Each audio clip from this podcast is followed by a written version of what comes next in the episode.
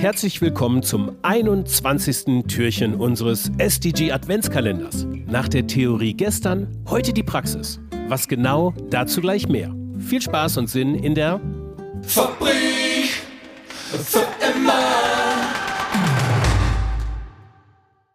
Zunächst wieder ein kleiner Hinweis auf unseren Sponsor des SDG Adventskalenders, der INA, der Initiative rund um nachhaltige Agrarlieferketten. Und aus dieser Initiative sind eine ganze Reihe an Projekten entstanden. Hier kann ich zweimal kurz vorstellen.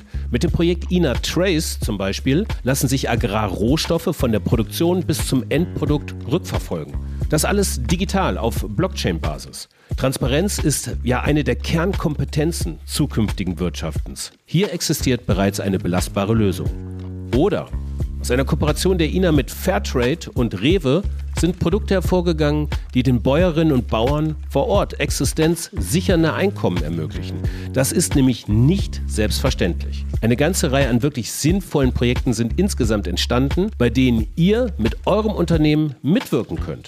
Vernetzt euch einfach mit den Expertinnen der INA. Mehr dazu auf nachhaltige-agrarlieferketten.org nachhaltige-agrarlieferketten.org oder wendet euch gerne direkt via E-Mail an die INA unter ina.giz.de ina.giz.de. Alles auch nochmal in den Shownotes verlinkt. Ja, heute sind Patricia Moog. Hallo, liebe Patricia. Hallo Frank. Also Patricia Muck und meine Wenigkeit Frank Schlieder am Start und Sophie hat heute mal frei und wir füllen den gestern besprochenen theoretischen Teil, ähm, der sich hinter dem Türchen Nummer 20 versteckt hat, nun mit Praxisleben auf. Quasi heute mit einem, ja, quasi Pionier der Lichttechnik, seit 1912 am Start, der Firma Trilux. Und zu Gast ist Katrin Discher, ziemlich sicher nicht seit 1912 am Start, aber das nur am Rande. Liebe Katrin, ich begrüße dich. Schön, dass du dabei bist. Ja, hallo ihr Lieben, schön, dass ich dabei sein darf. Katrin, was ist deine Aufgabe bei Trilux? Ich darf äh, seit äh, Anfang letzten Jahres die Nachhaltigkeit für die Trilux-Gruppe weltweit verantworten. Ähm, das ist komplex, weil es zum einen viele Länder betrifft und zum anderen viele Themen. Ähm, aber es macht mir viel Spaß und äh, wir wachsen an den Herausforderungen eine eurer Herausforderungen und deswegen seid ihr auch jetzt Teil dieses SDG Adventskalenders, weil, liebe Patricia, du hattest ein, ein Coaching mit Trilux, in dem es darum ging, die SDGs in die Nachhaltigkeitsstrategie zu implementieren. Ganz genau. Die Frage ist, die sich mir stellte, warum eigentlich gerade die SDGs und nicht irgendein anderes Framework oder vielleicht eine ISO-Zertifizierung oder dergleichen, Katrin? Wie seid ihr auf die SDGs gekommen? Ja, das ist eine gute Frage. Also ISO-Zertifizierung haben wir an anderen Stellen schon im Unternehmen. Aber für uns, auch als vielleicht Inhaber geführtes Unternehmen, schauen wir immer, wie wir die globale Brille dann für uns ins Unternehmen runterbrechen kann. Und für uns waren die SDGs eigentlich so der vollständige globale Handlungsrahmen, an dem wir uns orientieren können. Und diese Struktur hat uns vorher so ein Stück weit gefehlt. An welche SDGs habt ihr euch da eigentlich ähm, gehalten? An, auf welche habt ihr euch fokussiert?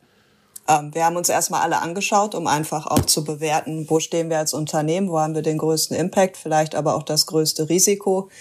Ähm, aber als produzierendes Unternehmen haben wir uns an den SDGs 8, 9, 11, 12, 13 orientiert und haben noch zwei Unterziele definiert an der Stelle. Unterziele, die normalerweise den SDGs zugrunde liegen, äh, dann, nee. die ihr dann für euch noch adaptiert habt? Nee, wir hatten noch zwei SDGs, wo wir denken, dass wir viel tun und auch viel Impact haben können.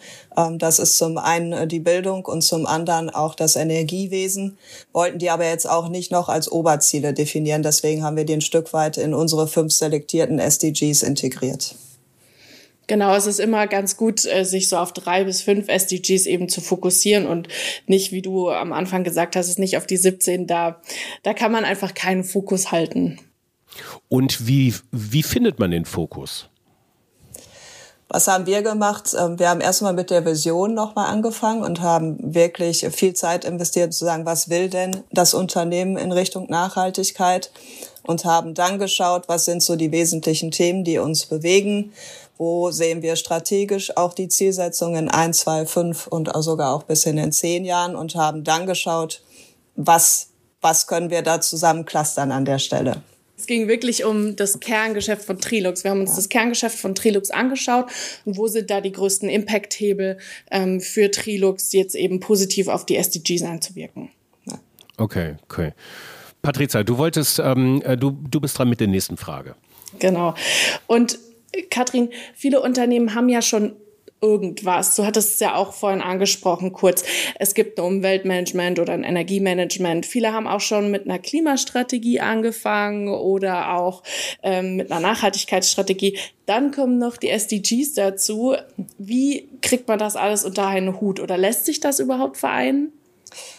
Ja, das ist äh, eine spannende Frage. Also ich denke, wir hatten vieles, äh, vieles, was du gerade schon genannt hast, aber das fühlte sich so ein bisschen an, als ob das viele lose Enden sind. Und wir wollten das in einem Rahmen zusammenfügen. Also findet sich die Klimastrategie natürlich jetzt in den SDGs wieder. Das ISO-Management findet sich ebenfalls in den SDGs wieder, aber es hat jetzt halt einen guten Platz, um das Ganze auch zu fokussieren und zu priorisieren. Was waren für euch denn so die größten Herausforderungen, wenn du jetzt nochmal an den Prozess zurückdenkst in den vergangenen Wochen und Monaten? Ähm, was waren die größten Herausforderungen für euch? Ich würde sagen, nochmal einen Schritt zurückzugehen, sich so ein bisschen loszulösen von allen Aufgabenstellungen, mit denen man gerade bewegt ist, sich zu fokussieren und das Ganze dann auch zu konkretisieren und zu priorisieren. Also ja, wir haben so viele Themen, die wir wichtig und belangreich finden, aber das Ganze dann runterzubrechen auf einen Fokus auch in bestimmten Jahresabschnitten, das war uns doch recht schwer gefallen im ersten Step. Aber je öfter man darüber nachdenkt, je länger man sich damit beschäftigt, desto klarer wird das Bild letztendlich auch. Und wie war das für euch, diese großen SDGs, jetzt zum Beispiel, ich nehme jetzt mal die acht, menschenwürdige Arbeit ist ja ein Riesenziel.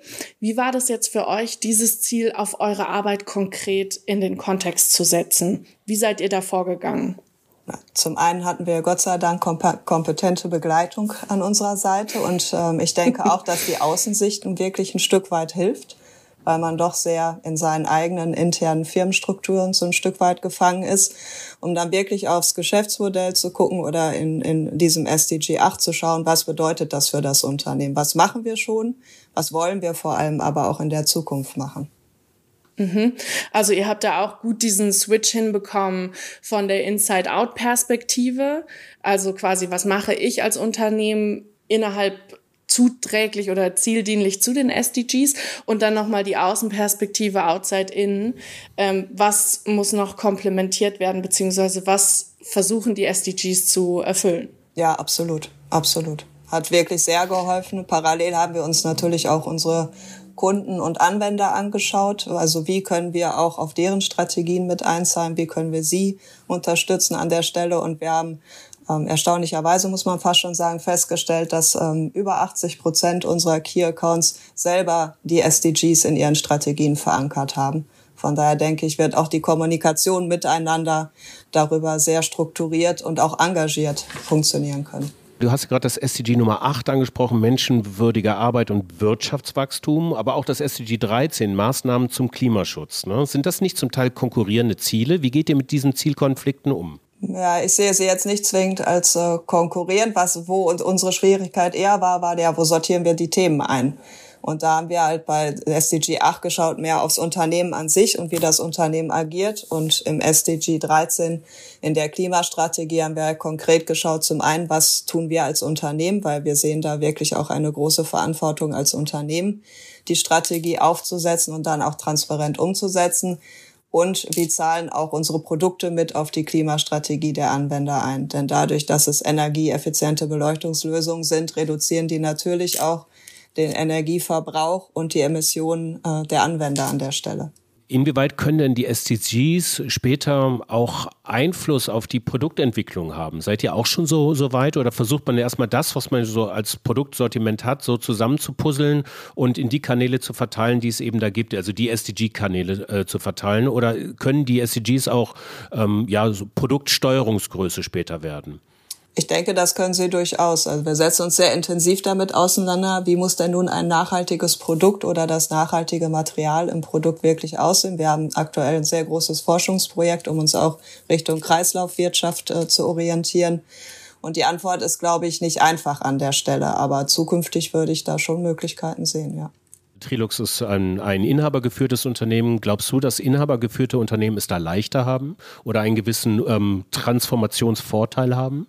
Ich denke, dass sie auf jeden Fall langfristiger denken können aufgrund der Eigentümerzuständigkeiten an der Stelle und dass der Eigentümer vielleicht auch noch ein intrinsischeres Interesse daran hat, diese Themen wirklich in der Transformation auch umzusetzen. Kathrin, lass uns mal an deinen äh, an deinem reichen Wissensschatz jetzt teilhaben. Welche drei Punkte würdest du denn jetzt anderen Unternehmenden raten, wenn sie mit den SDGs arbeiten möchten und da anfangen möchten?